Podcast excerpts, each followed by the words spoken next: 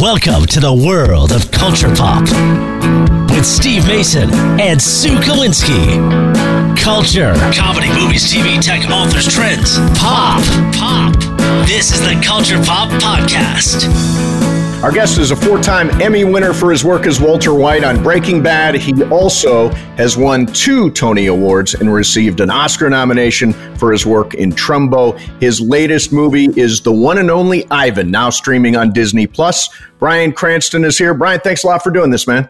Oh, Steve and Sue, how are you? I'm glad to be here. Yeah. So let's let talk about the one and only Ivan, which I watched this past week. A very sweet movie, family movie, brings a tear to your eye. Tell me about making that that movie. Is that all motion capture stuff? It is. Uh, there are about eleven animals in the entire film, and none of them are real. Everything was CGI. So I'm working with these men in complete green unitards, including covering their face, and which is not uncommon for me to be working with men in unitards. but uh, they're pushing around these this big thing, metal contraption on wheels with green cover that would become the big elephant.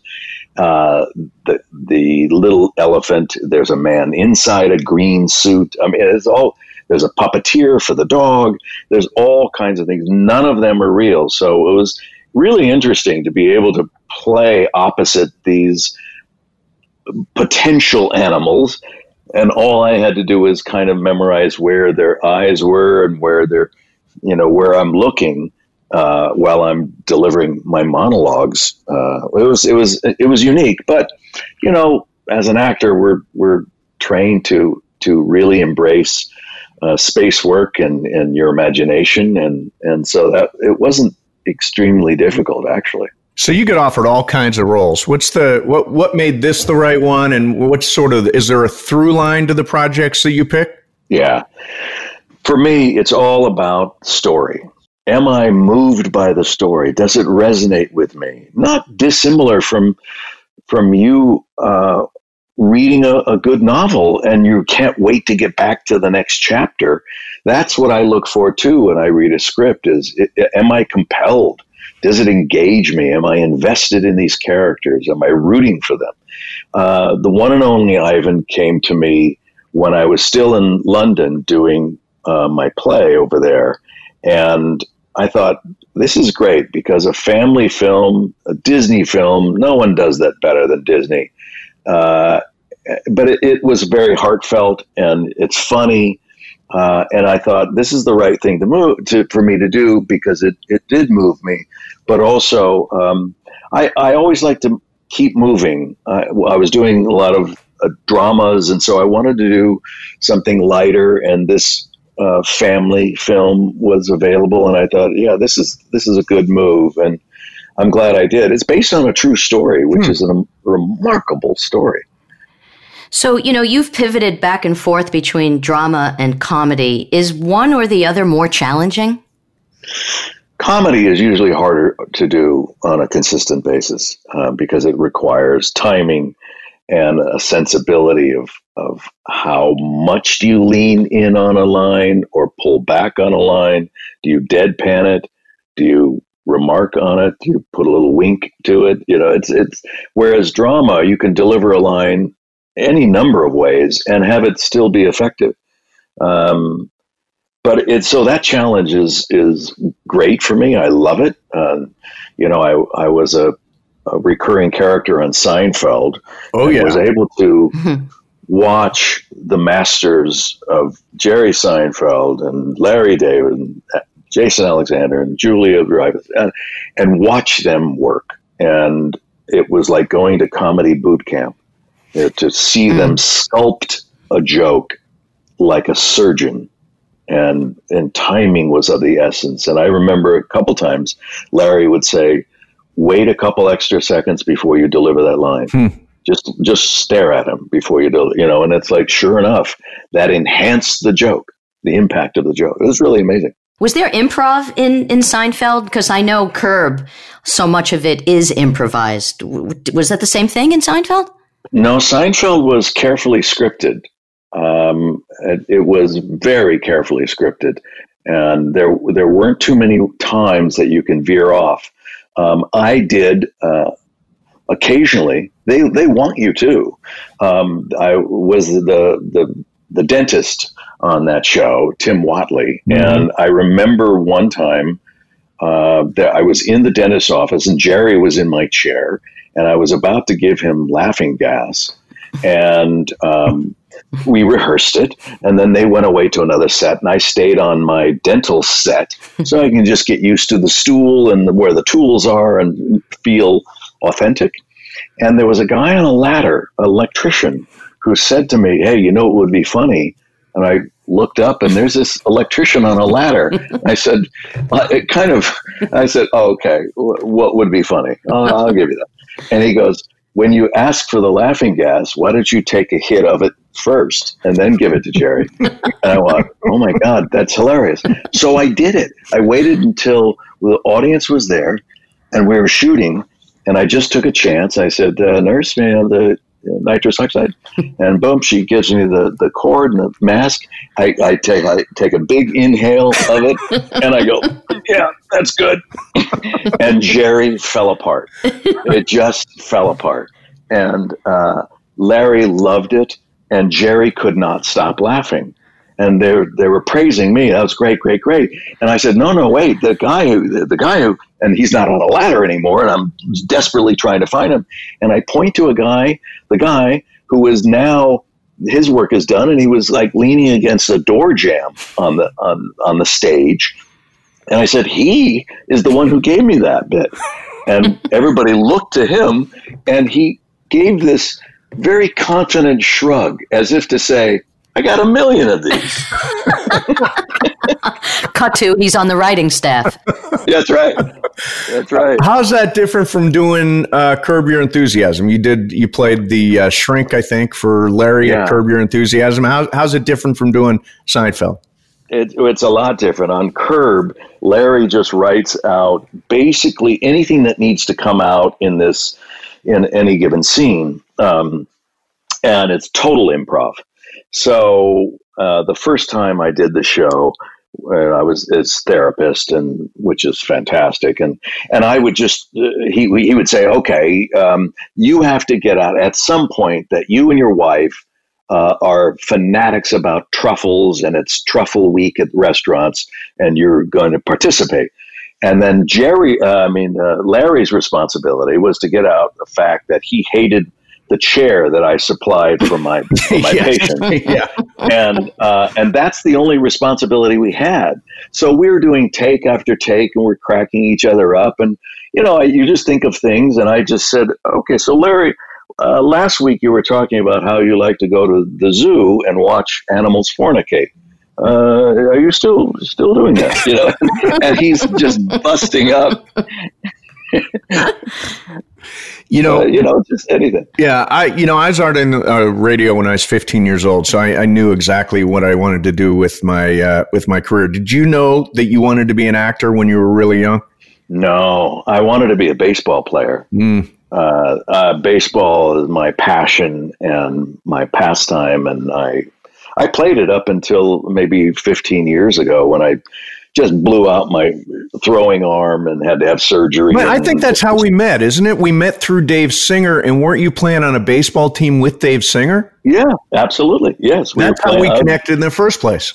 That's how we connected. I think, and I came on your show, and I had just uh, that's twenty years ago. I think. Yeah, yeah. Now that we met, and um, yeah, but I, I, I could have become a professional baseball player if not for one thing, and that was uh, talent. Um, talent. So, yeah. Minor. yeah, just if I had that, I would have been a professional baseball. Yeah, player. that hurts. That hurts. Um, let's let's do a little something. So so we owned movie theaters together. Yes, um, we did. And we owned a 10 screen art house in Palm Desert called Cinemas Palme d'Or. Um, tell me just your overview, your your 30,000 foot view of, of your experience as being part of this theater group? Well, what I loved about it, Steve, is is when we talked about being partners on that theater was uh, was the fact that it was an art form.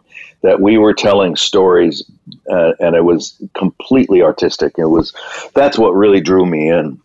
I have this belief that humans, in the most lovely way, uh, have always wanted to be told a story, whether you're two or 102. You need to be told stories.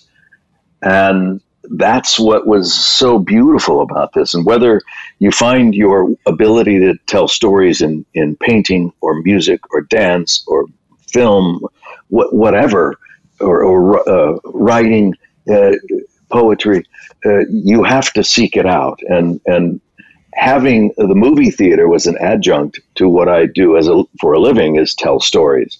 So I write and direct and act, and and to be able to then also have a, a, a mecca of a place in a little area that that we brought in films that made you think, made you feel, uh, sometimes made you angry, made you rejoice.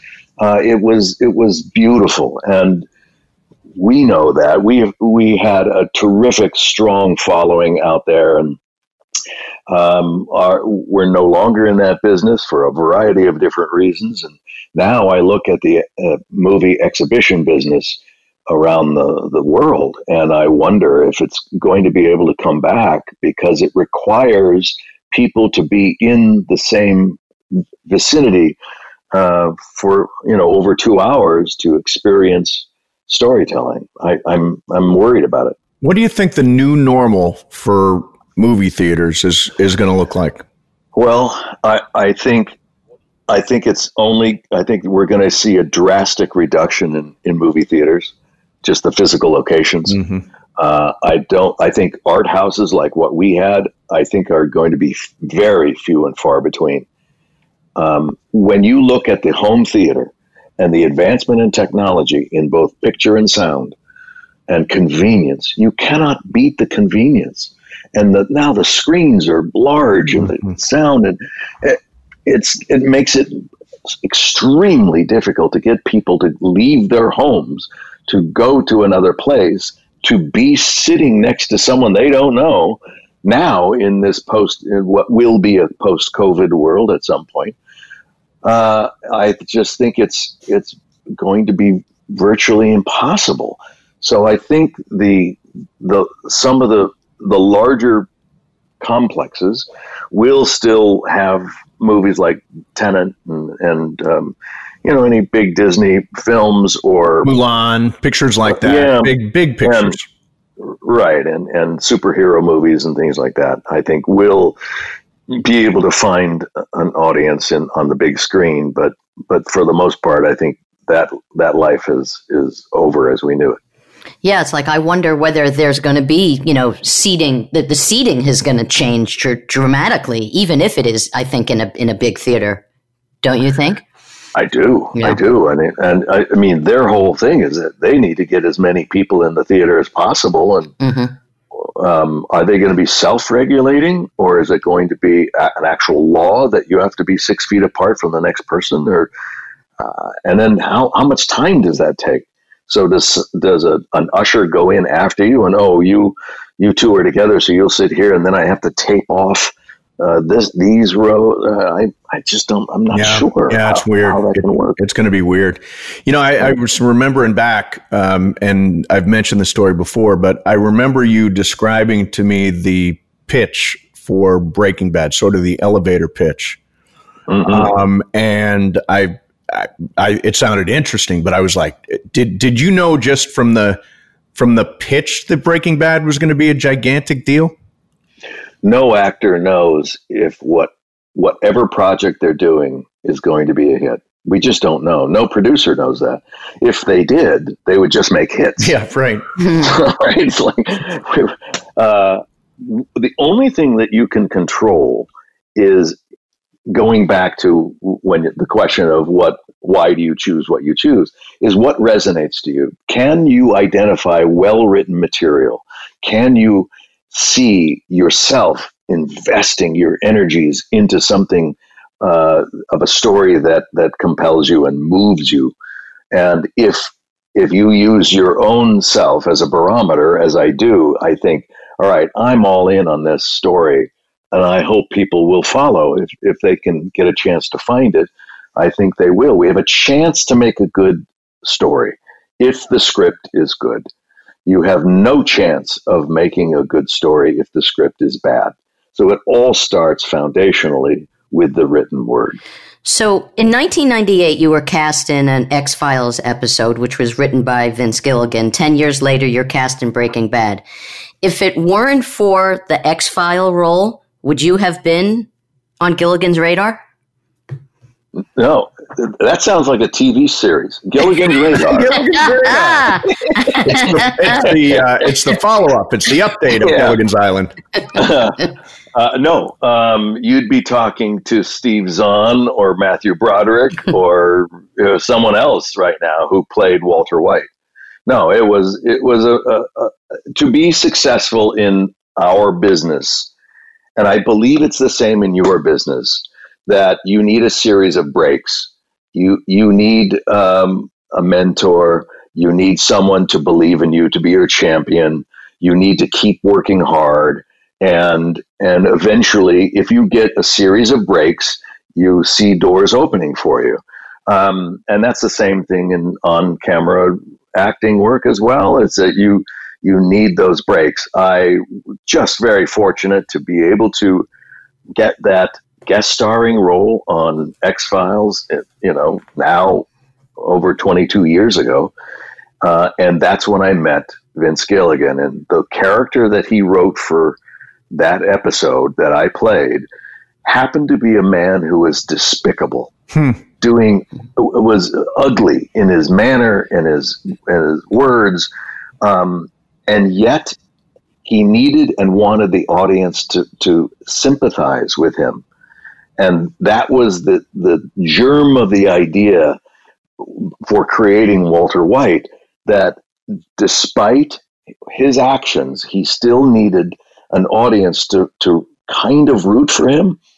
And he wanted to test that. He made Walter White get darker and darker and less savory uh, as the seasons went on. And still, there were people who were still rooting for that man and it, he wanted to see as a, as a social experiment how bad could he make me uh, and still have people follow so there is a Breaking Bad universe that I that I talk about now. El Camino, you made an appearance in, which sort of follows Jesse Pinkman's story. Uh, Better Call Saul's going on right now. We've had Rhea Seehorn and Jonathan Banks on the podcast. Um, so I'll ask the obligatory would you be willing to come back and reprise the role of Walter White for the final season of Better Call Saul? I would do it in a second. I'd be on the plane as soon as we hang up. Uh, uh, you know, I I owe everything to Vince Gilligan. He's he's a very dear friend of mine now too, and so if Peter Gould, who's a showrunner of Better Call Saul, uh, and Vince Gilligan said, We have this idea, they wouldn't even have to finish the sentence. And I'm saying, I'll do whatever you want. Just uh, because because I trust them so much and their integrity to to protect those characters. I know that it wouldn't be a silly construct. It would be something that would be clever and unique, maybe even just a, a brush past one of the characters um, you know, something that that would be uh, interesting to see. And I'm a, you know, I'm a fan of, of Better Call Saul. It, it's really a great show. I, I love it. And um, some friends that I, I, I, knew and new friends that I'm meeting and uh, over the years. And so it's, I, I would do it in a second. Whether or not that happens, I really don't know. I know they're in right now as we speak. They're in the writers' room developing the sixth and final season, uh, and I have not been notified or anything. So, I mean, if it happens, great. If it doesn't, that's okay too, because that means it wasn't right for that show, and, and I'm okay with that. You know, um, that night that uh, Walter White died, um, and the entire world was watching Breaking Bad, it was like the cultural phenomenon of the moment. At that moment, that night, you were probably the most famous man in America, or at least right up there. What does that feel like to have that all of that attention? Well, it's it's mostly good to be completely candid. Obviously, as an actor, you want opportunities, and celebrity brings opportunities. So I I never poo poo the the life of a celebrity and and all the great uh, good fortune that comes with it, and including financial security, which is an important thing. So that's all great. Uh, there is a sacrifice that you make. You are now a public figure. Um, I don't remember the last time I've left my house without being recognized and that sort of thing. And you kind of deal with that and tamp it down. When I go to a restaurant before COVID, um, my family and I, we we always go to a table where I would face the wall. Um, I would pick the worst seat hmm. to sit at hmm. because because it gave me the most uh, highest percentage that we wouldn't be interrupted, and you have to develop um, kind of protocols for yourself. Like I had rules that when I came into a restaurant or place, if I sat down, that I wouldn't get up to take pictures or sign autographs. Um, but I would tell them I really appreciate you know you saying those things about the show or the movie. And if you want, when we're done, I'll I'll do it outside. But I didn't want to. I, I, I didn't want to take time away from my family and and do something that's apart from them. Um, but I also wanted to acknowledge that I, I'm really, really grateful for the good fortune that I've had. And, you know, when I was doing my plays, when I do a, a Broadway play, I will sign every single playbill for every single person who attended that night. Hmm. I will stay there for an hour if it takes it, and um, take pictures and talk to them and sign their playbill because I'm really grateful that they spent really hard-earned money to come see a play that I'm in, and and I think they they deserve that. So, speaking of plays, I have to tell you that one of my biggest disappointments was not seeing you play Howard Beale on stage. Um, geez, I, I, just oh, couldn't imagine boy. how explosive it must have been to see that live. Um, given that, um, you know, Peter Finch's performance was in- indelible. So I want to know how do you approach a role that was iconic for the actor who originally played the part? Well, uh, it's you know that just by the fact that you are a different person inherently you will play it differently unless you are out to do an impersonation of the of the actor who played that role before you uh, and I don't know any actors who, who want to do that. You have to make it your own, which makes you comfortable on stage, which is one of the prerequisites to being able to perform well, is to be comfortable and relaxed on stage so that you're listening, so that the elements that you hoped would come into you at any given time, a level of emotion, anger, rage, despair, comes to you at that moment and you have to be in in focus on that. So uh, I I look at anything in my preparation to do a character and to see how I would what avenues I think are are going to enhance that that experience for the audience, um, as well as as be an experience that you can enjoy as well. So yeah, playing Howard Beale, an iconic character, on the stage in London and in New York was just an unbelievable highlight. Steve came. Yeah, I did mm. see it. It was unbelievable. You know, what was really uh, crazy was, and we were invited backstage, which was really cool. And uh, Jerry Seinfeld was there, and I was so intimidated by Jerry. I was just like, "That's that's Jerry Seinfeld." I, I introduced yeah. myself, and I didn't get much further than that. Yeah, it's uh, and and you know it's amazing that that in that environment, I had so many people come backstage from from show business and music and politics and sports, and it was just it's it's they're in awe of that, and for an actor, it's it's the best place to be.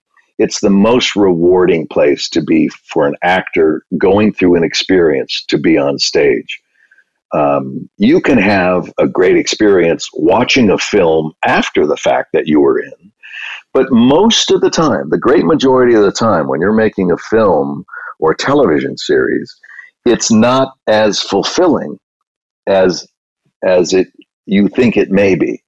But when you do a play that has a beginning, middle, and end, every single performance, you're going through the whole the gamut of of emotions, and uh, it's it's just a just so it fills you up and makes you um, feel empowered when you feel the the sense of the audience, and it, there is a relationship that an actor on stage has with an audience, sending out a signal, and they their reaction sends it back to you, mm. and you you have the responsibility of guiding them through that story, and and I I just love it.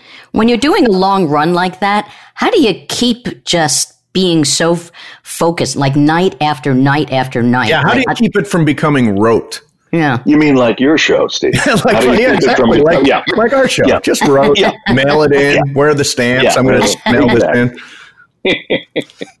well, uh, it's a challenge. Uh, you know, I, I, just mentioned that that it's it's more rewarding for me, and I think many actors who do stage and film, it's more rewarding to do stage in the in the on at the moment experience, but it's also more taxing. It's tiring. It's I I get more exhaustion from doing stage work than I do in doing film work almost regularly. I mean, that's just a given. Because if a play is well written, it has a range of emotions for those characters to go through, and you're doing the entire thing. So you're wringing yourself emotionally, physically, every performance. Eight performances a week in, in most Broadway uh, schedules. And uh, it, it, you just, I need my sleep. I, you, you know, you kind of live um, a, a, sheltered life. You go to the theater and you get it ready and you pound it. You know, I say, yeah, punch it in the face. Whatever image you know gives you that kind of assertiveness. I get my cast together and I get charged up and I say, let's lean into it.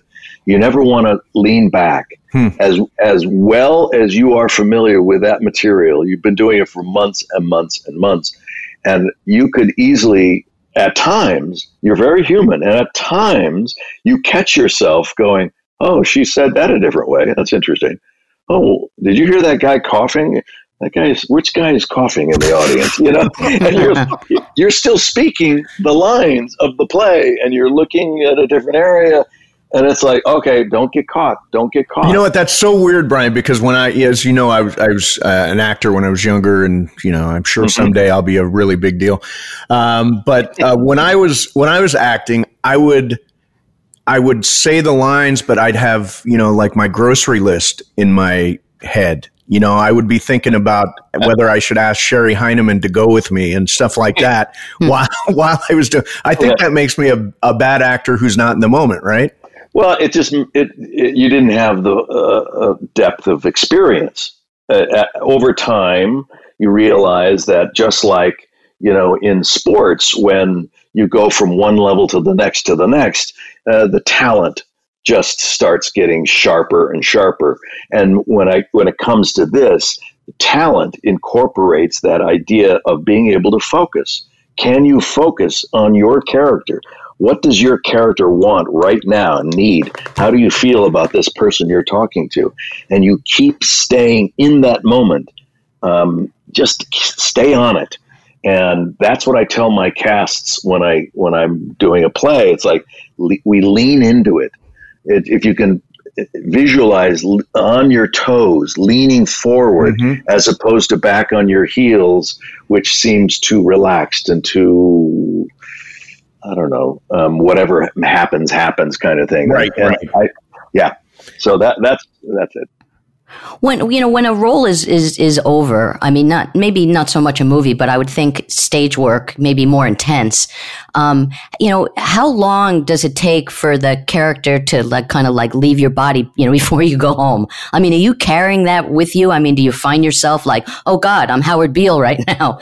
No, I I've well, uh, you'd have to ask my wife that. Uh, there's there's probably times I do bring it home, but um, over the I've been acting for 41 years now professionally, so it, it, it I've I've become accustomed to being able to attach talismans to me and my characters, and then in so doing, disconnect from those things. So, like when I was doing Breaking Bad, at the end of a day, when I'm filled with toxicity of of the story of what Walter White was doing, or or we're out in the middle of a sandstorm and you literally have everything in every orifice, just sand and dirt, and um, I would go at the end of the day. I'd go into the makeup and hair trailer and take two hot, moist towels and I'd wrap one on my bald head like a turban, and I'd wrap another one across my face and the back of my neck like I was getting a professional shave.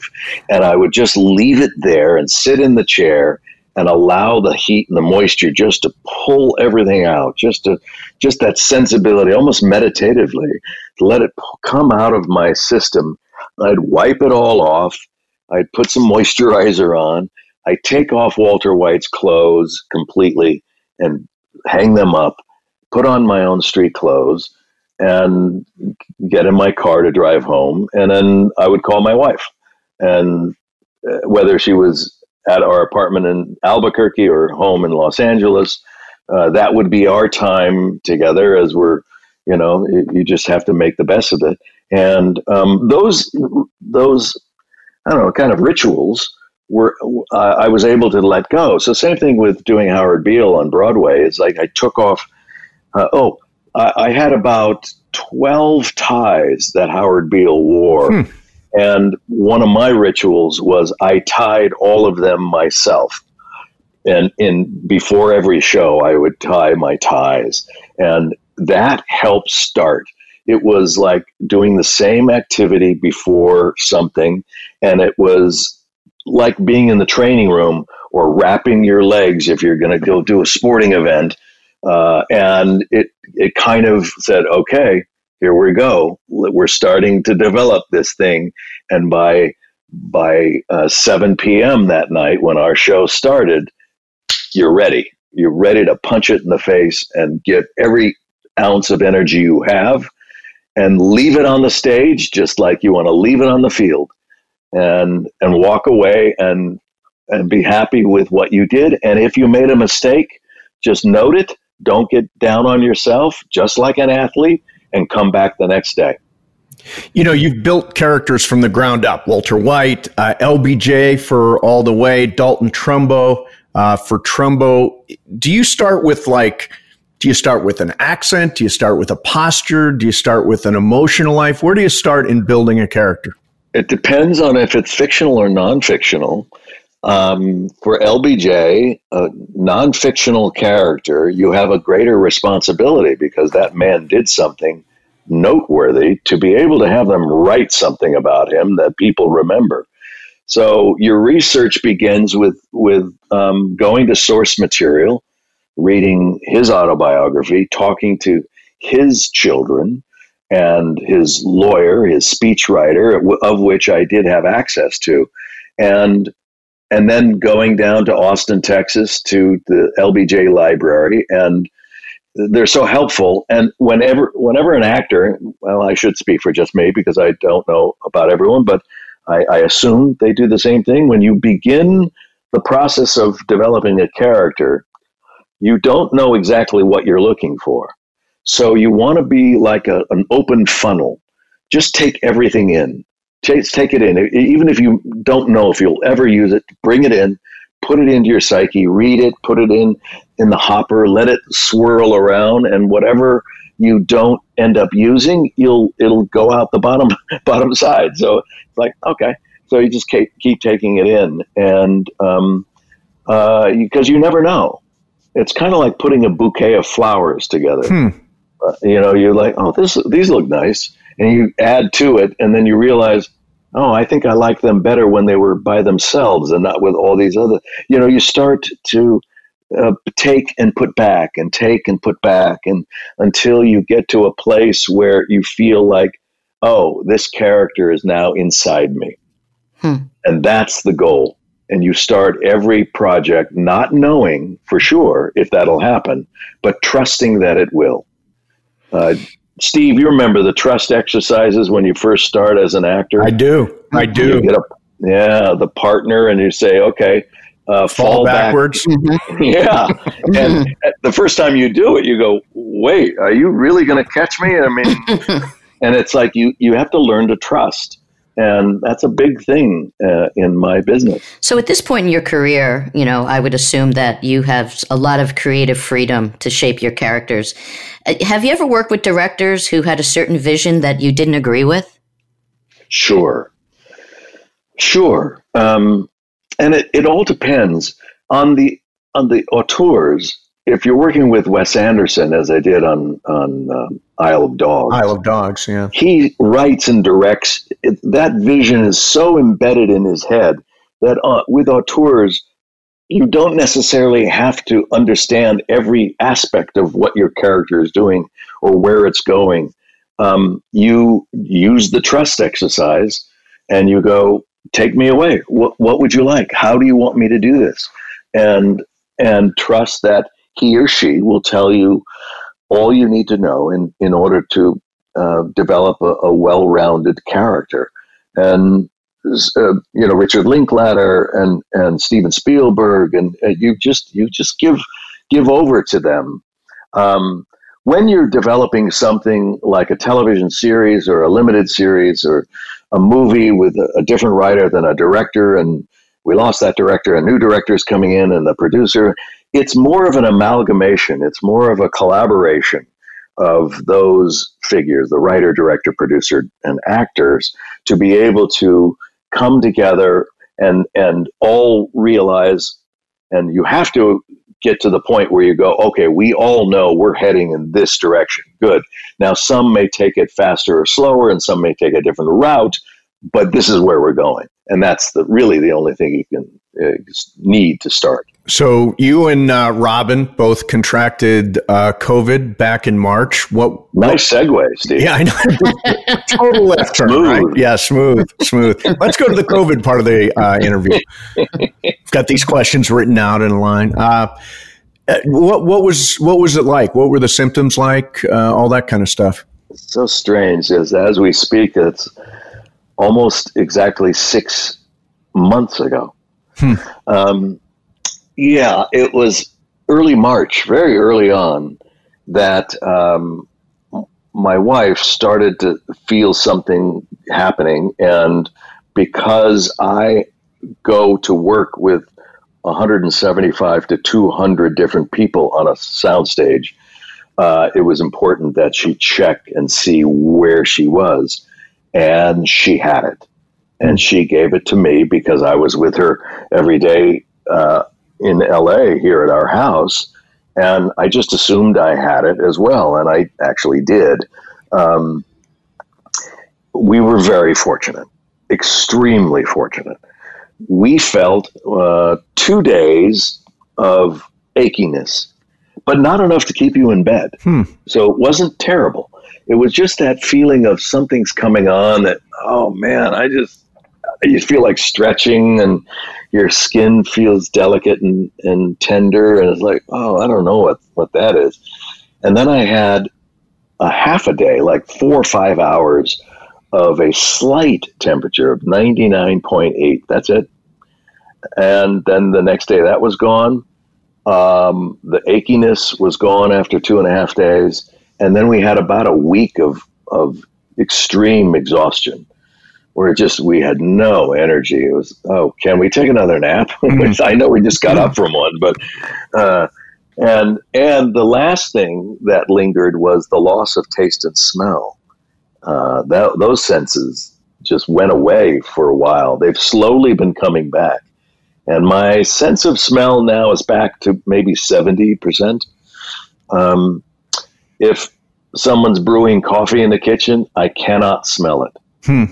Wow. I can, but if I open up the, the, the coffee bean bag, I can and stick my nose in it. I can smell that. So it has to be really potent for me to smell something. Okay, I got a stupid question. One we debated on the show. If you had to give up one of your senses, yeah, which one would you give up? Uh, it would be. Um, uh, I guess it would be. Wouldn't be sight. It wouldn't be hearing. Can't be touch. Uh, oh, touch. You don't want to lose that. Uh, I guess it would have to be sense of mm, well, smell. Yeah, smell. Or t- yeah, I think it would be. I think smell's pretty much the right answer. Um, I yeah, wonder smell, if smell for me too. Smell. I wonder if that's what happened. If some, if we played that game and someone said, "Okay, let's see how you do." Let's go with no uh, smell. let's go with no smell. Uh, so we had uh, we had Dr. Anne Rimoin from UCLA on the show last week, and she talked about plasma as being an effective treatment for uh, COVID. You're uh, you were on our show this last week, and you were talking about donating plasma. What's what's that process? I I heard it hurts. Does it hurt? No, but you have a low tolerance. very low tolerance. Very low. so, uh, no, it uh, it uh, honestly it does not hurt. The phlebotomist there at UCLA, where I go, it's I it's as if someone took your inner arm by your elbow and, and just slightly pinched, and that's it. It's, I'm I'm not kidding. It's nothing. And um, I go. I I will go again next week, actually, for my fourth time. Wow! Because I still carry the antibodies, and what they do is they take a, just a fraction of my plasma, and they'll give it to a patient who has COVID, who is who needs help and is being much more drastically affected than I was, and uh, that helps kickstart their own immunities and help fight off the effects of their own condition. So uh, it seems like the uh, it's a no brainer to me that I was very fortunate in, in, going through my COVID experience. So now maybe my plasma can help someone else. So what's the state of uh, work for you right now? I mean, I, I work in reality. I you know I just I finished recently remotely from home. You know, I pro- was producing a cooking show for Netflix, mm-hmm. so it was all shot you know before the pandemic. Um, what's going on with with show? I hear that some stuff is kind of slowly coming back. Yeah, um, we're actually targeting uh, the 7th of May to continue with a show that I'm very excited about that I'm uh, in and producing called Your Honor for Showtime. And we have a, an order of 10 episodes, and we're we have about two more months of shooting so we're shooting in New Orleans, a great town. And so we're going back to New Orleans. I'm going back at the end of this month. And the protocols are ridiculous as far as stringent rules and regulations about what we will be doing and what we will not be doing.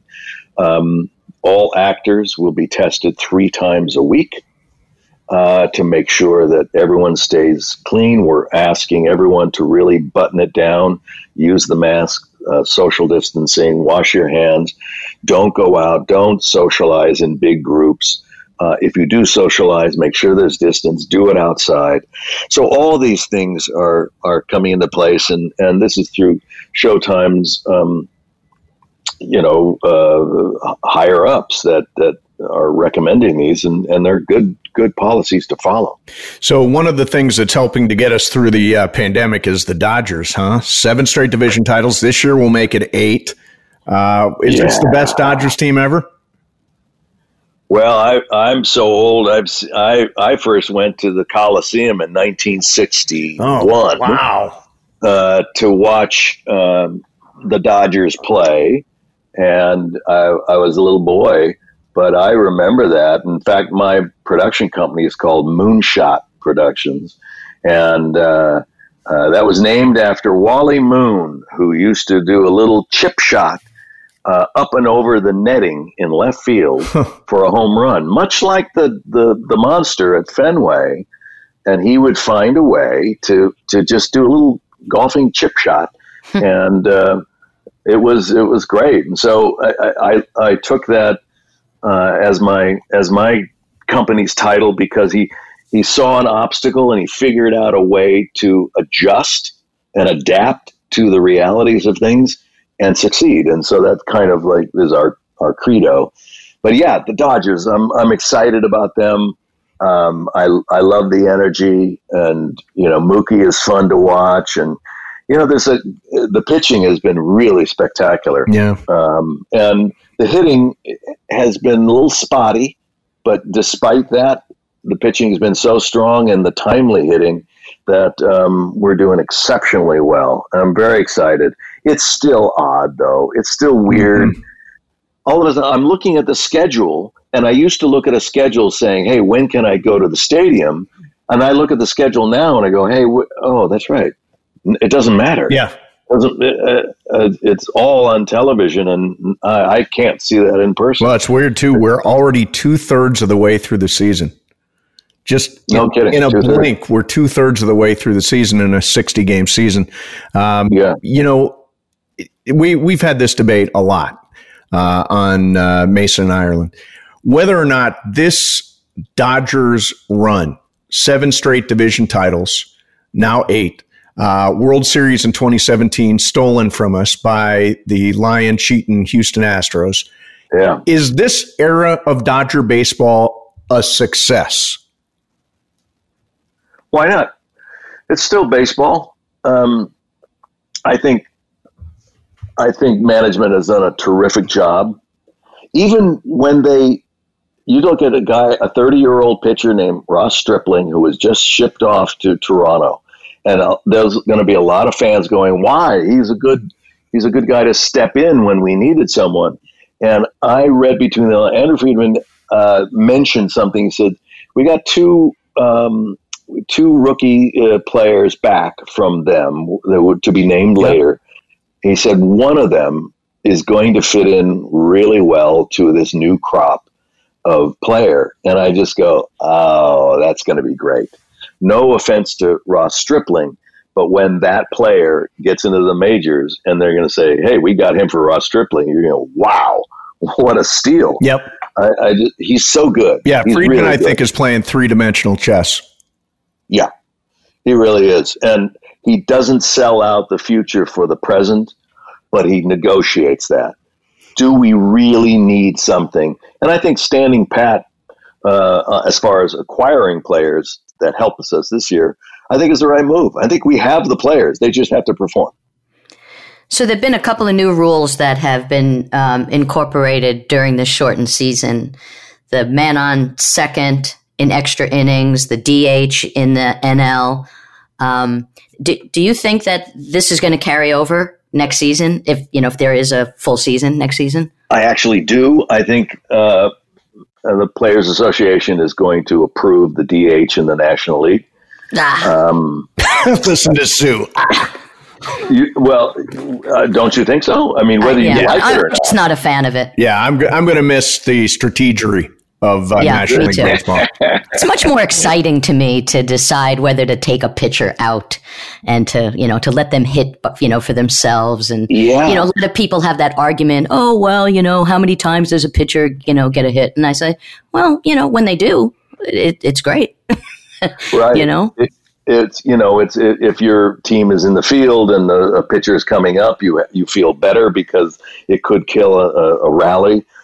Um, but uh, I think I think by and large the fans are going to embrace it, and I think the Players Association is going to prove it because the because because it gives more opportunity for journeyman uh, batters to have a job on a team, and pitchers by and large they don't want to hit.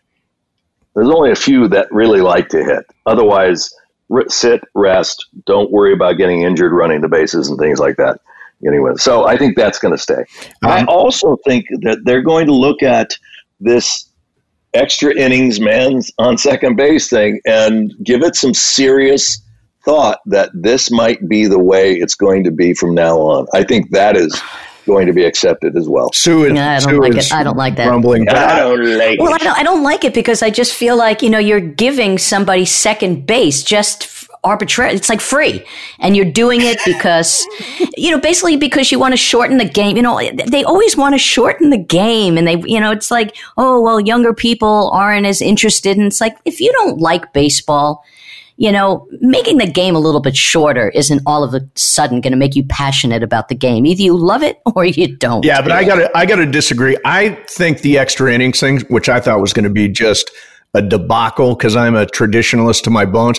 I I hear that a game is an extra innings, and I will switch over to it on MLB Pass, whether it's Dodgers or not, just because mm. I love the excitement of starting basically every inning in the middle of a rally. I think it's really exciting. Mm-hmm. Uh-huh. Hey, Sue, can you just say, you kids stay off my lawn? That's true. Well, no, no, it's not. It's not. I mean, like like like Steve said, you know, I am definitely a traditionalist, but yeah. I just feel like they're changing the game, you know, to cater to to people that aren't, you know, as as in love with the game that as I yeah. am. You know, There's so. that purity, and I, I, I'm right with you. When I heard these rule changes, I thought, I'm, I'm an old National League guy, and I like the pitcher batting, but I'll, I'll accept this. I mean, you know, they used to have the mound was several inches higher than it is now, and the, the balls are different, and what you can do with bats and uh, length, and you know, who knows. Um, but there's those rules, I think. What do you think about the the relief pitchers having to either finish an inning or pitch to three batters? You know, I think that's just a necessary rule, and I think it's working perfectly. By the way, um, it it makes it, it it allows front offices to collect guys who get both lefties and righties out, and it's bad for guys that are situational lefties. The guy who comes in and just gets one out that guy it's really bad for. But I think again, in the interest, here's here's my view. My view is I love the game of baseball. I love it the way it is. I love it the way it was 50 years ago. But I want it to have the broadest possible audience uh, that that it can get. And so if that means sacrificing some of my traditionalist values to add some gimmicks and some wrinkles, I'm for it. Well, you know, if they they should have a goalie in in golf that someone stands by the cup, so, so you, and maybe blocks the uh, golfer from getting from putting in. Ooh. Sue's going Stay really hard. On Stay off my lawn is right.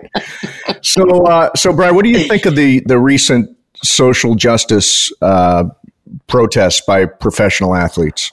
Well, I was in favor of Colin Kaepernick's uh, very respectful uh, protest years ago. And when I would come up with people saying, that's just wrong, that's just wrong. And it's like, why is it wrong? He's being incredibly respectful. He is not uh, moving.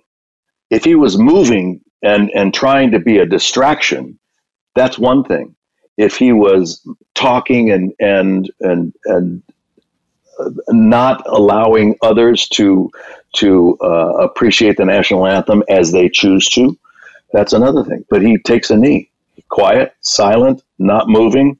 That's uh, it's a brilliant, brilliant and respectful pro- form of protest. Mm-hmm. I, I just never understood anything that was said against it. And you know, I mean, of course, they're they're trying to tie that in with being anti-flag or anti-military, and it's like those are ridiculous arguments. It had nothing to do with that. Um, mm-hmm.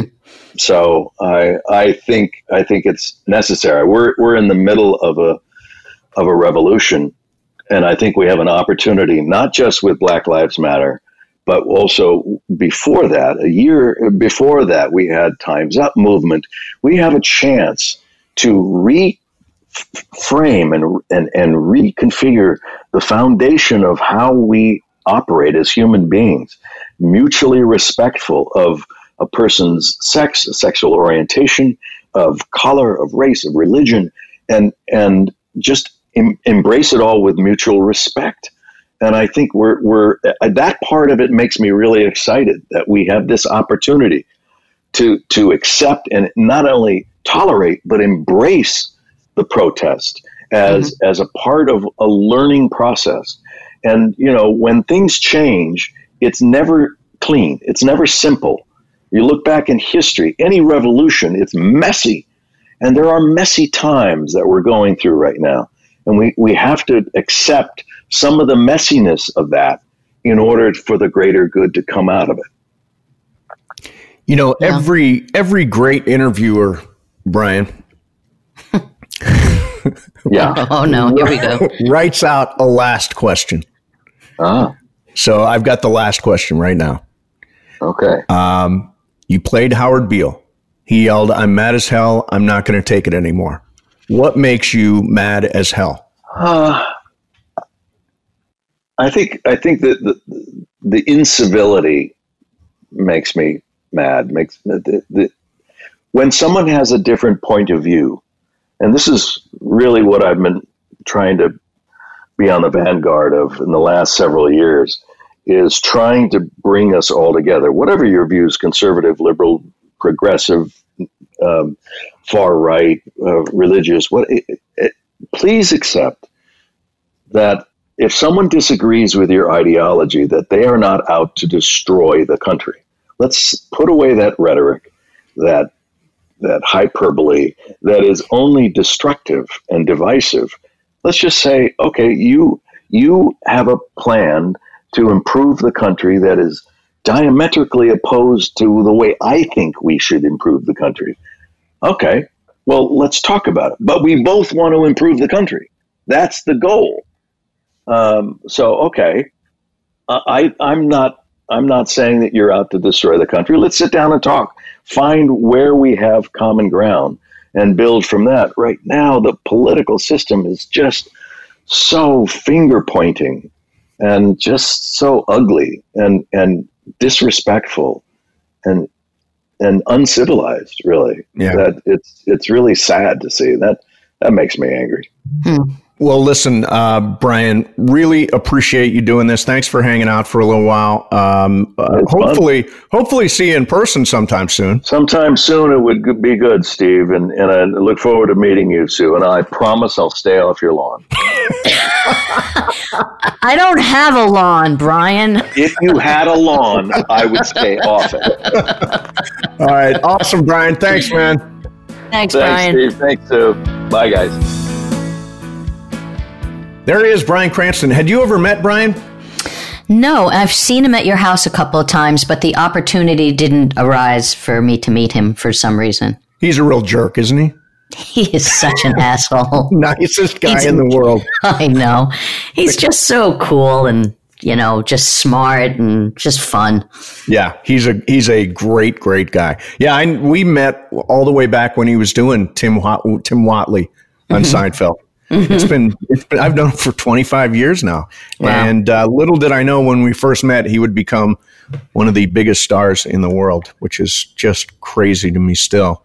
Well, just um, just seeing his path, you know, it's just you know, talk about playing against type, you know, especially in the beginning of his career, you know. I, I, actually watched Drive. I hadn't seen that movie. Oh, it's such a good movie. Oh, it's great. It was so good. I mean, yeah. he was he was amazing, but just the direction and and Ryan Gosling's character. I mean, just so. So you just still. so you just watched that movie, right? I just watched it uh, this okay. past week. And so, do you remember? I, this is a spoiler alert, but the movie is a good fifteen years old. Uh, do you remember how Albert Brooks killed Bryan's character? He had that razor yes. blade and he just yes. went right up. Uh, that was Bryan's idea. Oh, Bryan oh, really? said, let's do this because there's something gentle about killing someone you like that, that can be accomplished with this razor blade up the inside of the arm. Yeah, that was all Bryan. Well, you know, I, I listened to an interview uh, with him about the movie, and one of the things that he said counter to Ryan Gosling's character, who was just very still and and deliberate and didn't have as much dialogue as everybody else, he said that his character needed to kind of pick up the slack there. So he he came up with the idea to just talk a lot and be more of a motor mouth. yeah, and I was like, oh, very interesting, and it, and it was perfect. Yeah, it, it, did work. That's a really, really cool looking movie too. Oh God, it was great, and the soundtrack was great. great. L.A. looks great. Yeah, and and just the fact that they cast Albert Brooks in that part. you know. Okay, so you want to hear another funny story about this this movie? So Albert Brooks, there was tons of buzz that was he was going to be nominated for Best Supporting Actor, mm-hmm. uh, and he did not get the nomination. And that morning, he tweeted out, "You don't like me." You really, really don't like me. How perfect. Oh, it's such a great line. It's I actually, great line. I actually wanted to ask Bryan, didn't, the opportunity didn't come up, but I wanted to say to him, you know, like playing against someone like Albert Brooks, who's like one of the funniest people in the world. Yep. You know, how, how I, because when I see him, all I hear is like the desert inn gets, you know, had the desert inn has heart or the nest egg, you know, the whole rules of the nest egg. And I hear all these funny lines coming out of that, that, that, you know, just his, his, just his voice makes yep. me laugh. And, and here he is playing this just like despicable, like just evil, evil character. And, and what it must, you know, was, I always wondered what it's like to play against somebody who's really funny and and in, in, between takes like like do they make you laugh in between takes do you have to like be separated from them because it's going to take you out of character right um, right yeah that was yeah great. that's a that's a very very good movie if you've never seen it uh, ryan gosling albert brooks bryan cranston uh, Ron Perlman, if I remember right, is yep. in that movie too. Mm-hmm. Mm-hmm. Really, really cool movie called Drive. All right, so our friend Jacob Emrani, Sue, mm-hmm. uh, is the one who makes this entire show possible. And you you realize that right now it seems like maybe there aren't a lot of people on the roads, but it's weird. Jacob showed me some statistics, and even when traffic is down, people start driving recklessly because they think they've got the roads to themselves. So, one of the things that Jacob wants everybody to know is that the moment any kind of accident happens, accident or injury, uh, you want to make sure that you have your rights protected so that you can get that big settlement at the end of the day. So anytime, day or night, literally scene of the accident, people can call Jacob and he will make sure you say all the right stuff, deal with the insurance company, all that stuff. 24 hours a day, call Jacob, 844-24 Jacob. That's 844-24 Jacob. 844 Jacob or Sue, are you ready? I'm ready. Accident, or injury. injury. Call, call Jacob, and Ronnie. Call, call Jacob. Jacob. Yeah, he's not going to be happy with that. Well, you know, you say that every time. So you know what? Why don't you just sing it? No, no, he wants a duet. He wants a duet. He's oh, paying oh, for a oh, duet. Oh, really? Oh, he he specifically said that. Yeah, he said I. I, I actually want to talk to Jacob. uh, well, Sue, congratulations. Congratulations on what? This is our 75th episode of the Culture Pop Podcast. Oh my God, it doesn't look a day over 60. There you go. Yeah. Uh, show is uh, continuing to roll on, and uh, we appreciate everybody out there, people listening. Make sure to subscribe, rate, and review. It's really easy if you go to stevemason.com, click on uh, the uh, subscribe button for either Spotify or iTunes, and then you are in. Uh, thank you very much for listening. Thanks a lot to Bryan Cranston. Sue, I will see you next time. I will see you. Be sure to subscribe, rate, and review. We'll see you next week for an all new episode of Culture Pop.